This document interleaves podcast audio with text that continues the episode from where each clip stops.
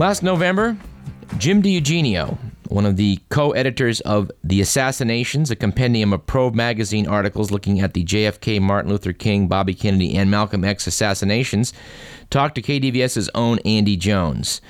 Uh, we have on today's program the other editor for that uh, very provocative and interesting book, Lisa Pease. Uh, here's what some distinguished uh, social commentators in America had to say about this book in Probe magazine. From Jim Hougan, New York Times columnist and author of Spooks, The Haunting of America, as well as Secret Agenda, Watergate, Deep Throat, and the CIA, Jim Hougan said, Combative, insightful, and always surprising, Probe was for many years a barricade on the front lines of the culture war, ignited by the Warren Commission's alarming cover up of the John F. Kennedy assassination.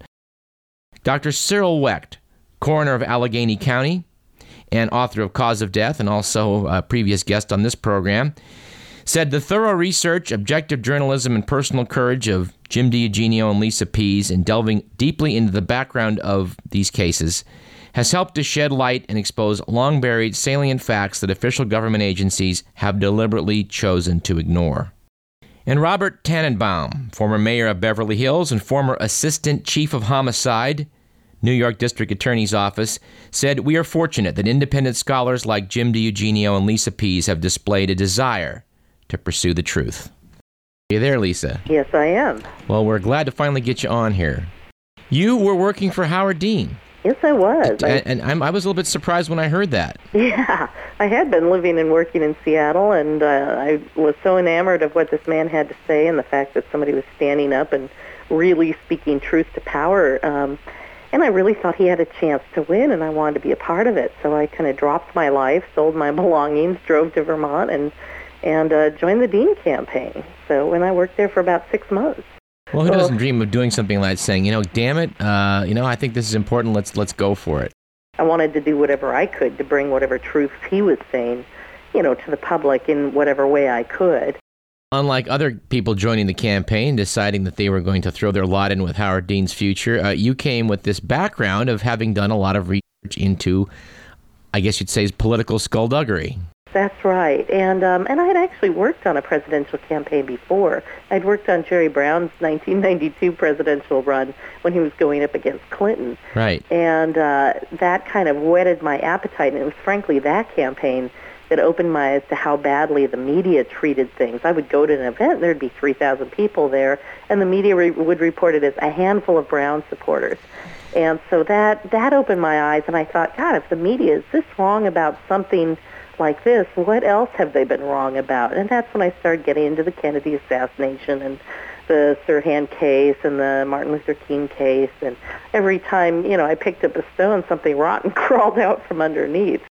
And I even talked to Clinton one time. As a member of the Jerry Brown staff. Yeah, exactly. He called, somebody was trying to get them to talk to each other, and neither one wanted to talk to each other. And so one morning, you know, the syrupy, sweet, thick Southern accent, you know, called and wanted to speak Jerry or wanted to return the call he thought Jerry was making to him. It was kind of confusing, but Uh-huh. I could sure see why people found him charming. He was Uh-huh. just syrupy sweet. so Jerry Brown, on the other hand, was nothing. There was nothing syrupy or sweet about him, but he was very intellectual, very funny. he had a good sense of humor, and uh, and he was a little bit of a spoiled kid. Well, you know, I- if I might interject myself in this, this um, for a moment, I, Lisa, I, I was never really enamored with Jerry Brown when he was our governor eh, or when he ran for senator. But uh, when he ran in 1992, I was really impressed by the fact that it appeared to me that he was doing what politicians do only when they're desperate. He was really running this guerrilla campaign and decided, you know, out of sheer desperation to begin telling the truth. Right. That's a really good way of putting it, Doug. That's exactly right. It's like when all else fails, there's one way to get publicity, and that's just to tell the truth. But he ran this remarkably successful campaign. He was taking only $100 donations. Right. And if my memory serves me correct, as one of the members of the campaign, had Jerry in, in, in, the, in the, what was then a June primary done well against Bill Clinton, Clinton would not have had sufficient uh, delegates to win the nomination outright. And with three weeks to go, Jerry Brown, the favorite son here in California, basically stopped getting covered by the media. That was uh, my impression. Oh, that's interesting. I I was so enmeshed in the campaign, I didn't have time to follow the media at that standpoint. But you're probably right. I'd pick up the Sacramento Bee and it would be like, okay, where's the story about the upcoming primary? And there never was any. It's interesting because Jerry Brown, you know, everybody talks about Governor Moonbeam and what a flake, but Jerry Brown actually won some primaries oh, yeah. that season. No, he did. He did know. surprisingly well. Right, contrasted with Howard Dean, who, as wonderful as his message was and as you know fervent as his supporters were, only won his home state of Vermont, and thank God he won that. Well, let, us come forward then. Twelve years from Jerry Brown to Howard Dean, you, you've you've you've moved out to Vermont. Right. Immersed yourself in the campaign, and what did you start seeing happen? Saw the campaign first at the Washington level. I was one of those people who joined Meetup, you know, and that was my first kind of major introduction to the campaign. And I went and attended a, a house party where they were fundraising, and we were on a conference call with Howard Dean. And I was very impressed because, you know, even on the call, you could tell he was extremely straightforward. He was not a politician. He didn't hedge his answers at all. He just said right out what he thought. And I thought, you know, I had two thoughts. I thought, wow, that's really cool. And two, he'll never get elected. I mean, at that point, you know, I mean, you know, these things often go together, uh-huh. you know, and it, and it was early. I think it was like March of, you know, last year. And, and, and I remember talking to one of the women who ultimately became the Washington state director. And I mentioned I'd worked for Jerry Brown, and she goes, oh, you worked for a spoiler candidate. And I had to laugh to myself because at that time Howard Dean was the spoiler to John Kerry. Right. But she didn't see it that way. In her mind, Howard Dean was going to win. Hmm. And that was kind of my first exposure of how Howard Dean played on people. I mean, mm-hmm. people really believed in him. When they really got what he was saying and they listened and they did their homework or whatever, a lot of them not only came on board, they came on board in a big way. So I actually saw him speak in two different cities, you know, with varying sized crowds. But I caught up with him in Milwaukee, where there were about 800 people, but it was a Green Bay Packers night, so actually that's a pretty good turnout yeah. for that in Wisconsin. And uh, and then I made it all the way to New York City, uh, where there were again about 10,000 people in a park gathered to see him. And by then I had seen his speech maybe three or four times, and each time he was getting better and he was more passionate, and people were just on fire about this guy. And you know, people were just so impressed by what he was willing to say.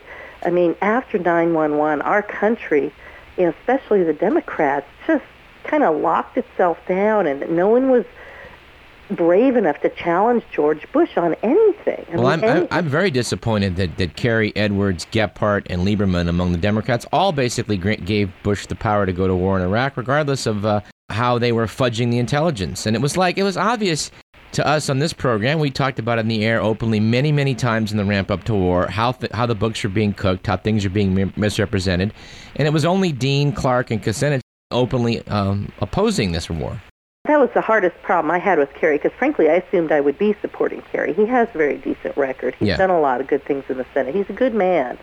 But I was so mad at him for his vote on the war because right. it's not like this was an unknown quantity everybody knows the Bush family and how they operate. I mean, it, you know, Kerry basically said it off camera, you know, which the microphones caught the other day. You know, it's the most dishonest, lying group of people that's ever been in office. No argument from me. Yeah, I believe that to be true, and John Kerry believes it to be true. So then, how can he justify his vote? Knowing what he knew. And maybe, maybe at that time, you know, he was trying to give them the benefit of the doubt. You know, I'll give him a, a little leeway on that. But anybody who knows their history knows that this family has been deeply involved in remaking the world in an American businessman image. Yeah. you know, and when we go fight wars, it is always for our economic advantage, no matter what the excuse is that they put out in the press everybody knew what George Bush would do. They knew he would go to war. And to pretend they didn't know is just dishonest, in my opinion. Yeah, I told our news director here at the show, uh, Stephen Valentino, and I were having a talk uh, shortly after the election, and I told him, I'm, I'm sure we'll be at war. Right. I'm sure that there will be an incident here six months from now, and we will soon be at war to legitimize the Bush presidency. And unfortunately, that turned out to be true. Oh my God! so, well, you're working for Howard Dean. Dean is a straight shooter. I mean, uh, as a, he, he, just struck me as he didn't. T- I, I, I've had the same reaction you did. He was speaking like a physician, using logic and just saying this is what I think is the case, and didn't strike me at all as a, as someone that's waffling and using political language. And he went to the web and, and it had a, sort of a, a tremendous success there it was partly the web, but I think the meetups were more of it because people would attend these little gatherings at a local restaurant, you know, or coffee house or wherever the meetup was. It's a separate company. It had nothing to do with the campaign. This was something that started on its own, and then the Dean campaign jumped on top of it. but it was actually just started by some activists who said, "Hey, let's you know, go meet somewhere and talk about Howard Dean." And uh, I was just so amazed at the the passion of the people when I first went. And one of the people, King County Democrats leader, basically in Seattle, got up and talked about Howard Dean. And the first thing he said is, "I just want you all to know this guy is no liberal." And uh, that was a little bit of a surprise because I knew he was so anti-war, and Mhm. you know he was pro-health care and you know and pro you know woman's right to choose, and you know things that we commonly you know think of as liberal. But then he started running down you know some of his other policies, his stand on capital punishment, his stance on guns, and his fiscal conservatism. Uh-huh. And normally that would be kind of a turnoff for me, but in this year, you know, Yeah. where I thought, you know, we're going to need somebody fairly conservative to beat Bush, I was thinking, wow, Yeah. right on. You know, this is just great. So as you're watching in September, the campaign appears to be snowballing. Right. But one thing bothered me right from the start. I mean, right from the very start. I walked into the campaign it was all kids. I mean, it was all like 25 and under that were running the show, Mhm. except for Joe Trippi, who was, you know, I think 47. And, and there were a couple of other older people in offices. But it was really obvious to me that the decisions were being made kind of at the, as, uh, you know, the junior level. Yeah. And I was a little disappointed because I'd already had a similar experience with that when I joined, you know, Jerry Brown. I expected that to be, you know, not your seasoned professionals because he wasn't the front runner at that point, and it was more of a message campaign. And and yet I found that I met more political pros in the Jerry Brown campaign than I did in the Howard Dean campaign. And so Hmm. that scared me right off the bat. And it also was very obvious no one was really running the office. There was no real chief of staff at the, you know, campaign headquarters. Now, surprisingly, you know, with that situation, you can't believe the passion, the dedication of the people working there. It, it quickly became a seven days a week, 12 hours a day job. What sort of stuff were you doing? um, I was I was working with the databases for the states. Every state collects, believe it or not, all your personal information, and it goes into what's called a voter file. So I would help buy these files and then set up some sort of online system where people could get access to these files, the people that needed to. So that's kind of what I did. So when did you know something was up? When you, you we talked before before this show a little bit about some of this and Right. and about how these 527 organizations have transformed politics that they can basically come in ostensibly not be connected up to the campaign and go on the attack which uh, which apparently Club for Growth famously did to Howard Dean uh, in Iowa with these with these attack ads. Right, with great success. You know, they ran the ad this, you know, those latte drinking, New York Times reading, body piercing, Hollywood loving. Right, New you know, York all Times the reading. things that a Yeah. farmer probably isn't. Right. know. That was presented to us afterwards by Joe Trippi as kind of a murder suicide. Uh, there was that ad which was separate, and it turned out it was funded by Republicans. But there were other ads that were equally damaging. Gephardt really went after Dean on health care, which is pretty much the hardest thing you can go after Howard Dean on because he I has a so. stellar record. Right. He actually, the state of Vermont, everybody pretty much is covered by, you know, health insurance.